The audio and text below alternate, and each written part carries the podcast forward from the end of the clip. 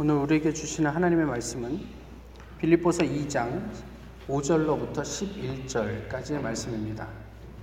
신약 성경 빌립보서 2장 5절로부터 11절까지의 말씀입니다.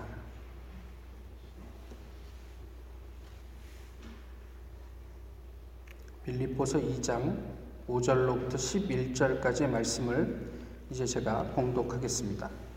너희 안에 이 마음을 품으라. 곧 그리스도 예수의 마음이니 그는 근본 하나님의 본체시나 하나님과 동등됨을 취할 것으로 여기지 아니하시고 오히려 자기를 비워 종의 형체를 가지사 사람들과 같이 되셨고 사람의 모양으로 나타나사 자기를 낮추시고 죽기까지 복종하셨으니 곧 십자가에 죽으심이라. 이러므로 하나님이 그를 지극히 높여 모든 이름 위에 뛰어난 이름을 주사 하늘에 있는 자들과 땅에 있는 자들과 땅 아래에 있는 자들로 모든 무릎을 예수의 이름에 꿇게 하시고 모든 입으로 예수 그리스도를 주라 시인하여 하나님 아버지께 영광을 돌리게 하셨느니라. 아멘. 어, 지난 주간 아, 뉴스에서 그 운전 미숙으로 호수에 빠진 차량에 탑승자가 한 다섯 명이 있었던 거 제가 기억을 하는데 그 인근에 있었던 경찰관 두 명이 신속하게 사람들을 구조해내고 또 옆에 있던 시민들의 도움으로 전원 다 구조가 되었다라는 뉴스를 접해 보았습니다. 사고 차량에 탑승하고 있던 사람들이 나중에 자신을 구조해준 그 구조자들을 보게, 보게 되면, 만나게 되면 경험하게 되는 정서가 무엇일까요? 어제 그 새벽 기도가 끝난 다음에 한국에서 전화가 왔습니다. 영통이 왔어요.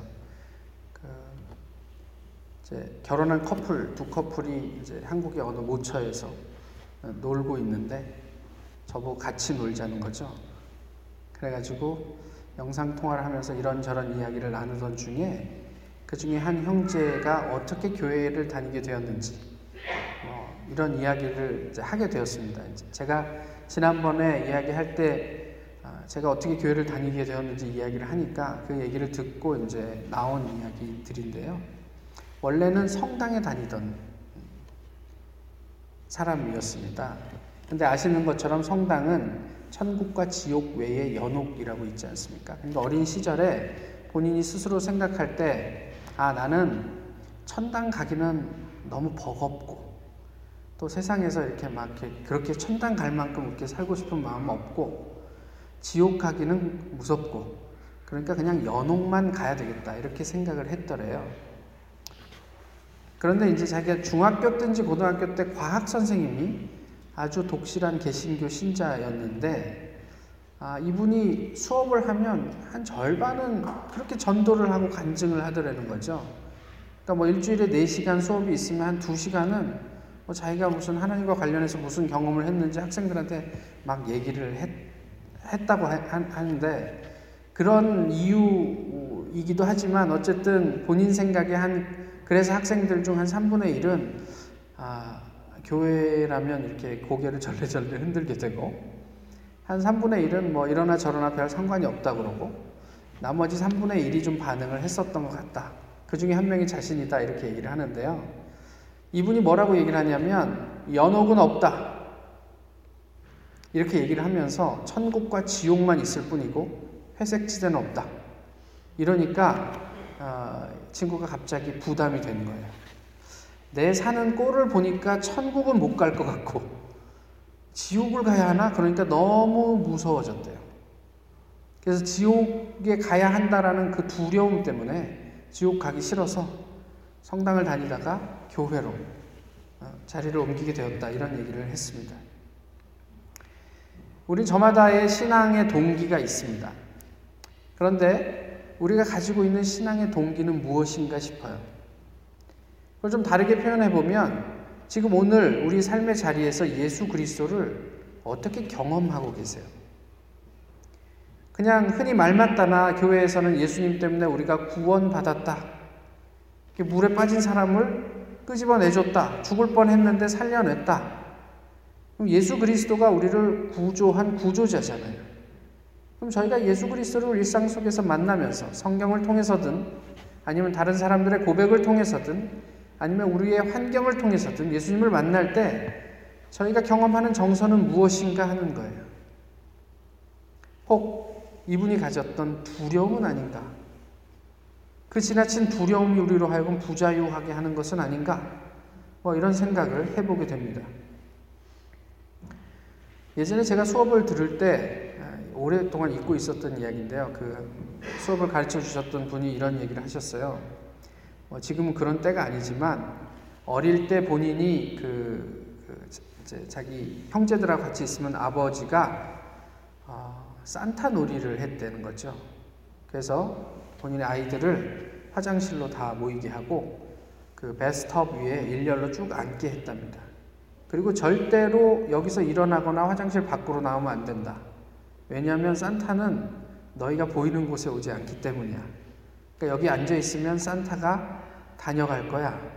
그렇게 해놓고 본인은 다락으로 올라가서 일부러 발소리를 크게 내는 거죠. 쿵쾅거리면서 마치 산타가 지붕을 통해서 집에 다녀간 것처럼 연극을 하셨다는 거예요.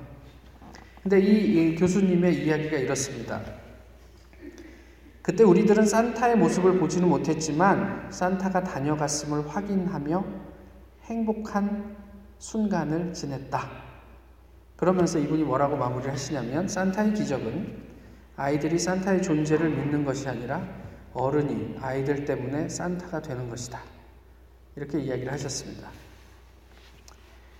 빌립보 교회를 좀 보시면요.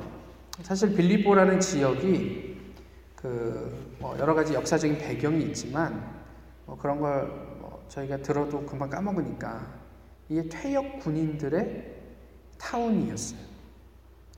그래갖고 여기저기서 모인 사람들이 많이 있어서 당연한 규결이지만 출신과 종교가 다양한 사람들이 모여 살던 곳이었고 그 다음에 휴양지였습니다.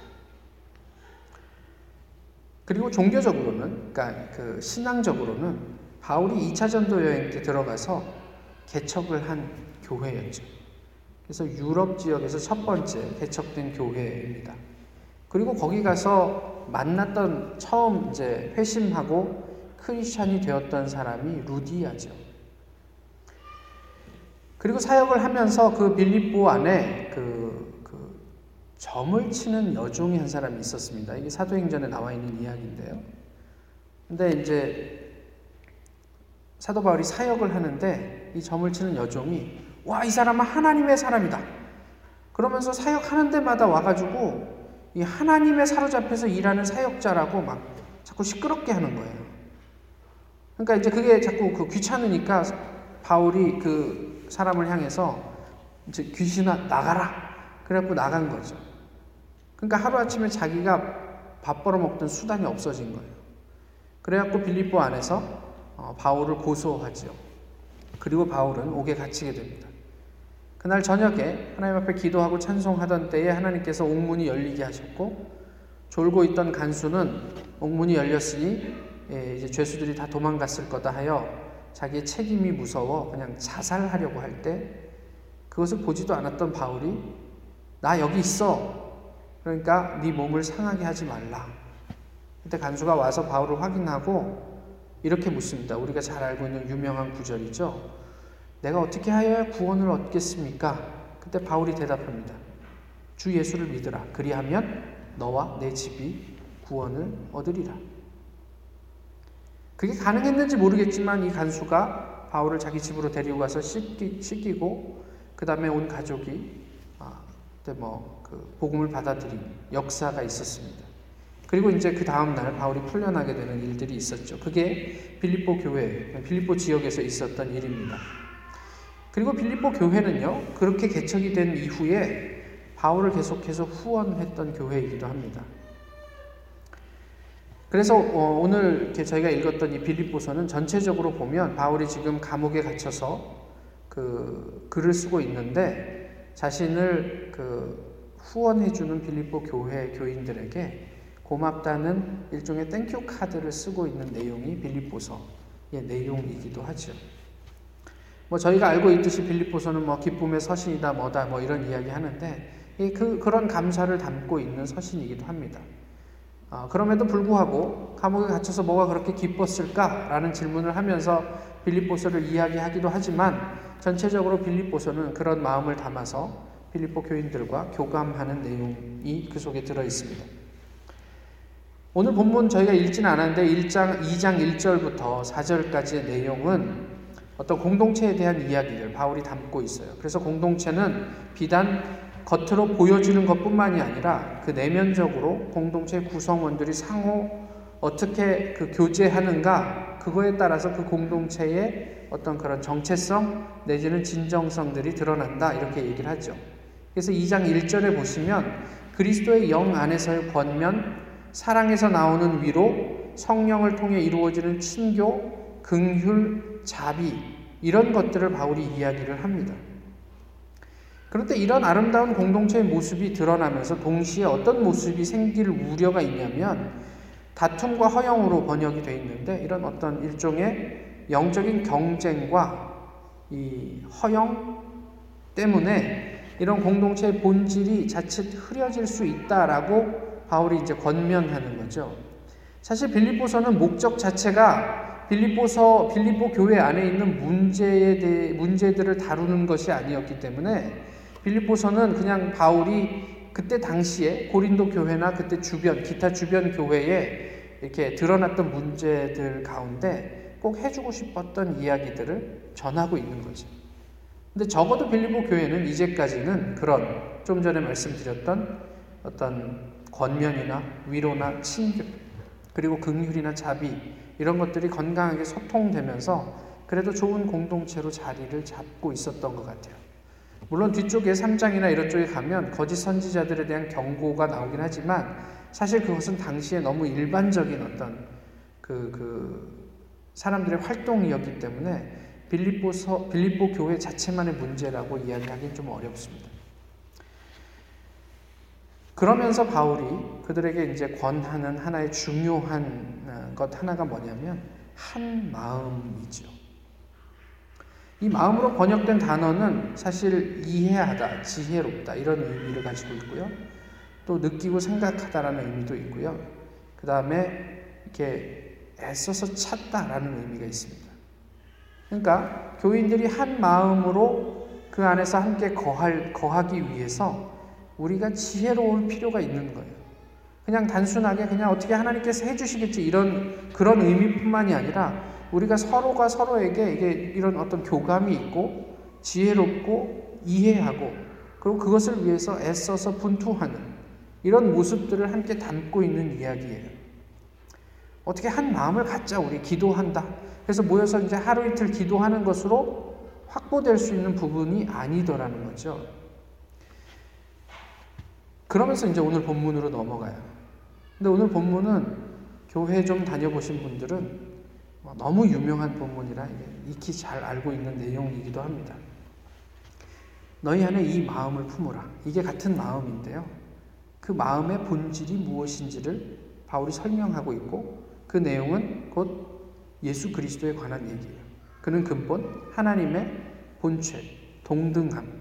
근데 그 본, 동등함을 취할, 취할 것으로 여기지 않고 자기를 비워서 사람의 본질이 되셨다. 그러니까 사람의 겉 껍데기, 껍데기 모양만 가지셨다 이게 아니고 그냥 사람 자체가 되셨다. 그리고 하나님에게 복종하셨는데 어디까지 복종하셨냐면 가서 죽어. 그래서 죽는 때까지 복종하셨다. 이런 이야기를 하시고 그런 하나님과의 관계 속에서 하나님이 결국에는 이 예수를 가장 높은 존귀한 존재로 드러내셨다. 이렇게 이야기를 하시는 거죠. 본문을 이야기하면서 또 여러 가지 버전으로 읽어보시면 본문의 내용은 특별하게 어렵거나 뭐 이렇게 이해하기 어려운 부분은 없을 것 같습니다. 예수 그리스도의 사역 자체였기 때문에. 그런데 한 두 가지 정도만 저희가 좀 생각해 볼 부분이 있는 것 같아요. 하나는 뭐냐면 아, 예수 그리스도 또 진리가 가지고 있는 역설이에요. 예수님의 가르침은 언제나 그랬습니다. 살고 싶니? 그러면 죽어라. 섬김을 받고 싶니? 그러면 먼저 섬겨라. 남에게 존중을 받고 싶으면 네가 그를 먼저 존중해 주어라. 무엇이든지 네가 대접을 받고자 하는 대로 남을 먼저 대접해라. 이게 예수님이 가지고 있었던 예수님께서 가르치셨던 그 복음과 진리의 역설적인 측면이죠. 예수님도 그러셨습니다. 하나님의 자리를 포기하고 인간이 되셔서 하나님의 뜻에 복종하니 하나님께서 그를 존귀하게 만드셨다. 근데 자칫 이게 존귀해지기 위해서 겸손해라. 이렇게 읽히면 좀 곤란하죠. 그게 아니라 예수님의 마음을 따라가는 삶의로의 초대입니다.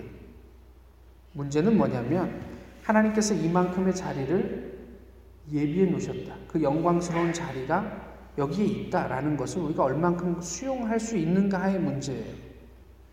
아이들을 키워보신 분들은 다 아시지만 아이들은 손에 쥐고 있는 과자를 포기하지 않습니다. 아무리 그보다 큰 것들을 그 부모가 손에 쥐고 너 그거 포기하면 이거 줄게 해도 아이들은 둘 다 가지려고 합니다. 예, 늦둥이일수록 더 그렇습니다. 예, 손자 손녀이면 할아버지 할머니는 자기들에게 밥입니다. 그래서 조금만 뗐으면 내 손에 있는 것도 포기하지 않고 저 할아버지 할머니 손에 있는 저것도 내가 확보할 수 있다는 것을 압니다. 근데 하나님께서 예수 그리스도를 통해서 우리가 걸어가야 할, 본받고 따라가야 할 길에 역설이 있음을 말씀해 주고 있는 거죠. 그래서 하나님이 그 삶을 우리의 그 길을 어떻게 인도하시고 어떻게 예비하시는지. 근데 말씀드렸던 것처럼 우리는 이미 알아요, 그걸. 아는데 잘 믿어지지가 않아요. 내 손에 잡히지 않고 내 눈에 분명하게 보이지 않기 때문에 참 어렵습니다. 그래서 아는데 따라가기가 쉽지 않은 것도 어쩌면 우리 삶의 역설이 아닌가 싶어요. 또 하나는 무엇이냐면 소통과 관련된 이야기예요. 전도서 11장 1절에 내 떡을 물 위에 던지라 여러 날 후에 도로 찾으리라. 흐르는 물 위에 내가 먹을 것을 던져, 던진다고 그것이, 그것을 내가 다시 찾을 수 있을 거라고 생각하는 사람은 없죠. 그러나 성경은 그렇게 이야기를 합니다. 아무리 이야기를 해도 믿어주질 않으니까 이제 하나님이 다른 방법을 찾으시는 거죠. 그냥 뭐 우스갯소리로 하는 이야기지만 비 온 다음에 이 아스팔트 위나 이 콘크리트 위에 어, 얼마나 많은 지렁이들이 있습니까? 근데 그 지렁이들이 수많은 그 자동차 바퀴에 밟혀 죽지 않습니까? 안타깝지 않으세요? 지렁이들에게 제가 아무리 확성기를 대고 얘들아 너희는 이렇게 부드러운 땅 위에서만 있어야 한다. 아무리 비가 온 다음에 습도가 올라가고 촉촉해져도 절대로 딱딱한 표면 위로는 올라오지 말아라. 얘기한다고 얘네들이 듣지를 못하죠. 그래서 제가 말도 안 되는 얘기지만 지렁이가 되기로 작정을 합니다. 그래서 지렁이가 돼서 지렁이의 세계에 들어가서 지렁이의 언어로 어, 그런 이야기들을 전해줍니다. 그러나 지렁이들은 그것이 대단한 구속으로 느껴져요. 왜 나 내 마음대로 사는데 네가 와갖고 이게 뭐 시비야? 그래서 저는 결국 그들에게 붙잡혀 일자가에 달려 죽습니다.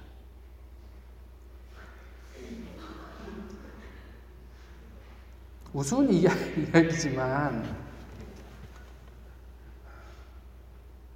하나님이 저희를 살리기 위해서 지렁이가 되셨습니다. 근데 저희 누구도 그것을 들어주질 않습니다. 그리고 그 말이 귀찮다고 그냥 십자가에 달아 죽여버립니다. 그러나 하나님 포기하지 않으시죠. 일단 소통이 시작이 됐고 지렁이의 언어로 전도에 미련한 것으로 저희들과 끊임없이 소통하기를 멈추지 않으시죠. 내 떡을 물 위에 던지라. 여러 날 후에 도로 찾으리라. 살고 싶으면 죽어라. 이 예수 그리스도의 말씀에 우리는 어떻게 반응합니까? 그리스도의 낮아지심, 자기 비하는 소통할 수 없는 인간과 소통하기 위한 하나님의 해법이었습니다. 그런데 예수 그리스도는 그것 또한 하나님에게 복종함으로 이루어내셨다 이렇게 말씀을 하시죠. 이게 첫 번째 소통입니다. 하나님에게 복종하셨다는 것은 명령을 들은 대로 이루어냈다는 이야기죠. 들음을 전제로 합니다. 관계는 일방적인 요구가 아니죠. 상호 간에 오고 가는 것이 있어야죠. 그런데 저희는 하나님 앞에 통상, 다 매도할 수는 없으니까요. 통상 주라고만 합니다. 오늘 설교 제목입니다. 하나님 이거 주라고만 합니다.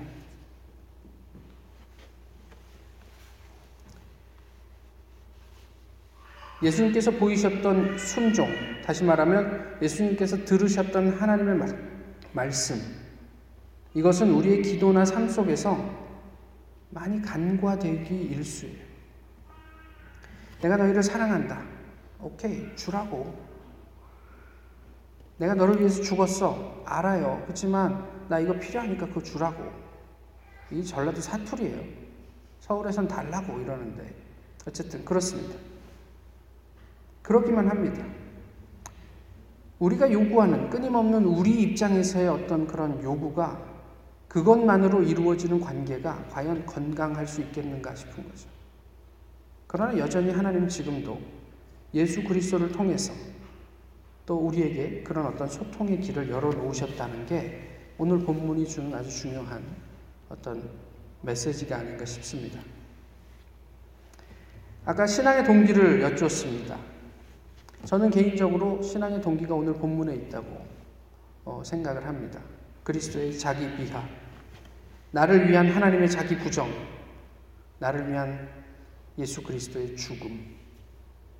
말하듯이 세상의 어느 누구도 저를 위해서 죽어준 사람이 없습니다. 물론 저는 저희 부모님이 제가 절체절명의 위기에 있을 때 저를 대신해서 죽어줄 수 있는 그런 분이라는 걸 의심하지 않지만 지금 현재 저희 부모님은 저를 위해서 죽어주신 분은 아닙니다. 그런데 예수 그리스도는 제가 요청하기도 전에 제가 스스로 나 죄인이고 내가 여기서 도저히 헤어날 수 없으니 날 좀 살려주십시오 라고 요구하기 전에 선제적으로 저를 위해서 죽어주셨습니다. 그게 고맙죠. 그리고 그게 감격스럽습니다. 바울은 그것에 대해서 빌립보서 1장 8절에서 내가 그리스도의 심장으로 너희 무리를 얼마나 사랑했는지 너희가 알지 않느냐. 여기에서 심장으로 번역된 단어가 스플랑크니 조마입니다. 예수님께서 어떤 사람을 보시고 극률이 여기셨다. 라고 할 때그 극률함, 불쌍히 여기심, 스플랑크니 조마입니다. 이것은 무슨 얘기냐면 그 사람과 내가 어, 이게 독립된 인격으로 떨어져 있지만 그 순간에 하나가 되었다라는 의미예요. 그러니까 그 사람의 필요를 뭐 내가 내가 좀 더 나은 입장에서 너를 채워준다 이런 이런 개념이 아니고 그냥 그 사람의 아픔이 내 아픔이 되는 그냥 이렇게 동일시되는 경험 스플랑크니소마입니다. 그러니까 움직이지 않을 수가 없는 거예요. 제가 예전에도 한번 말씀드렸지만 어, 저희 집 막내는 저희 집에선 절대적인 약자입니다. 그러나 형 두 명은 그 아이를 보면서 스플랑크니소마이가 생기지 않습니다. 그래서 하루 종일 아무것도 먹지 못하고 배고파고 굶어도 어, 잘 잘 수 있습니다. 자기 오락만 할 수 있습니다. 그런데 부모는 σπλαγχνίζομαι가 있습니다. 그래서 이 아이가 배고픈 듯한 기색만 있어도 같이 배고파서 그 아이에게 음식을 갖다 주죠. 하나님의 그 σπλαγχνίζομαι가 저의 신앙의 동기입니다. 감격이기도 합니다. 그리고 이제 빌리포스 12장과 13절로 넘 12절과 13절로 넘어가는데 바울이 그렇게 얘기하죠. 두렵고 떨림으로 너희 구원을 이루라. 여기에서 두렵고 떨림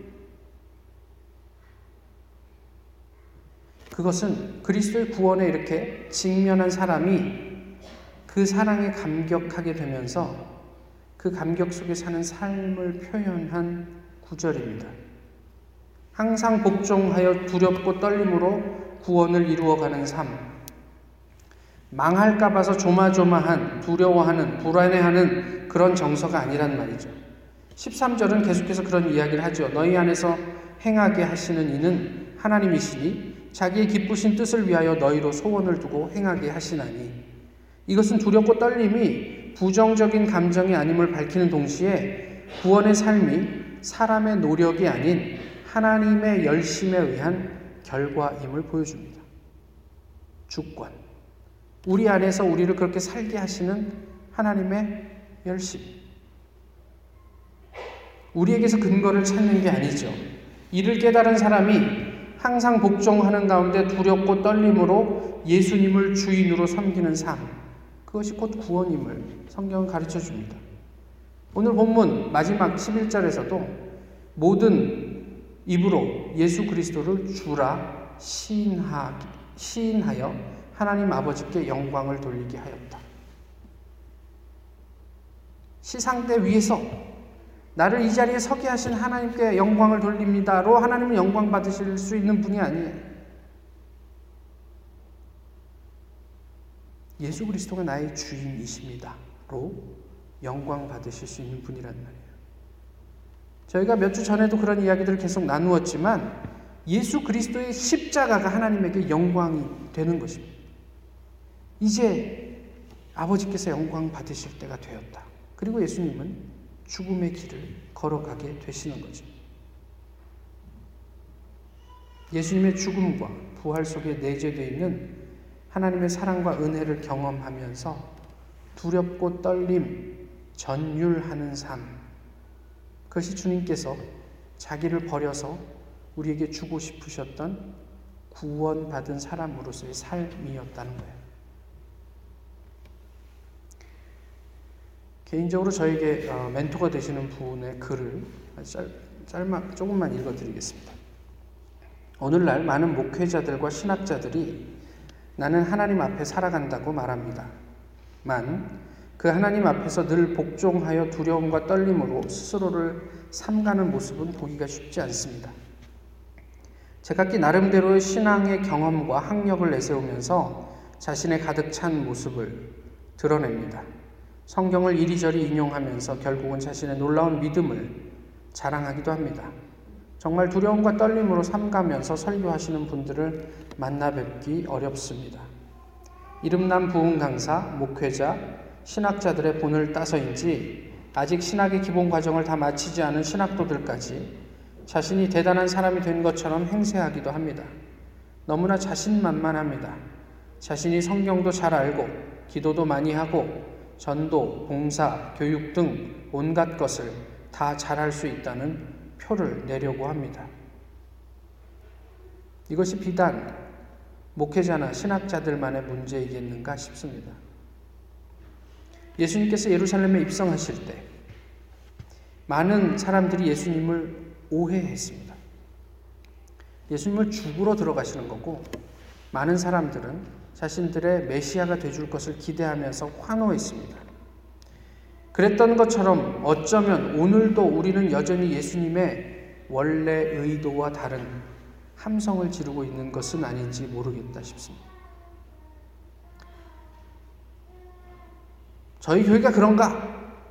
그런 문제가 아니고요. 정말 이 시대에 예수 그리스도를 따른다는 우리들은 예수님께서 십자가의 길을 향해 걸어가고 계실 때 내가 원하는 그 무엇을 기대하면서 예수님을 부르고 찾고 외치고 있는 것은 아닌가. 오늘 종료주일, 그 많은 사람들의 함성 속에 우리의 함성은 어떤 종류의 함성인지 한번 다시 점검해 보아야 하지 않을까 싶습니다. 깔뱅은 기독교인이 신여해야 할 품성이 첫째도 겸손, 둘째도 겸손, 셋째도 겸손이라고 말했습니다. 죽음과 무관한 하나님이 스스로 죽음의 자리까지 낮아지신 그 신비를 우리는 얼마나 이해하고 애써서 그 의미를 찾아가고 있는가? 나를 존귀하게 해주라고. 나의 필요와 결핍을 채워주라고.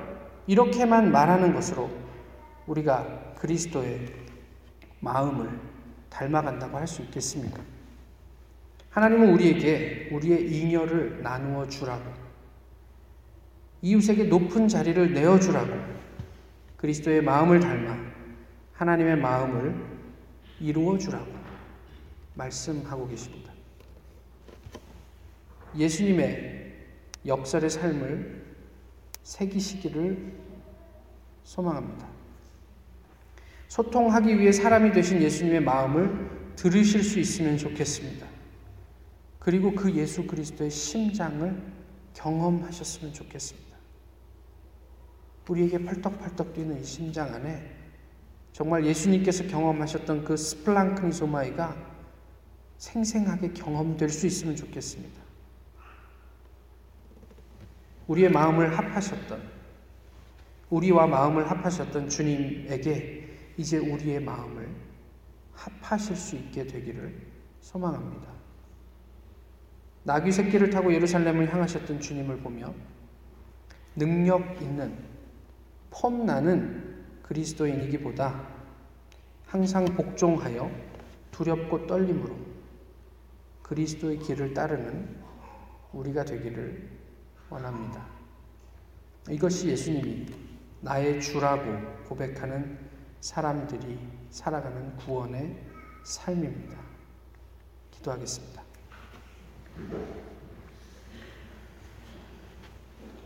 귀하신 주님, 오늘 종료주의를 맞아 주님 앞에 환성, 환호하는 많은 무리들 가운데 저희들의 모습을 돌아봅니다. 저희는 주님과 함께 하고 있는지, 또 주님께서 저희를 기뻐하시는지, 예배의 자리에서 또 저희의 삶의 자리에서 돌아보고 확인하게 하옵소서.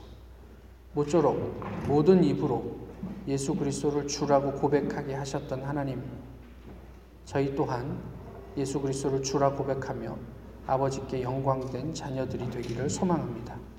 주님 저희를 극률히 여겨 주옵소서. 예수 그리스도의 이름으로 기도하옵나이다. 아멘. 다 같이 일어나셔서 함께 찬송가 141장 부르시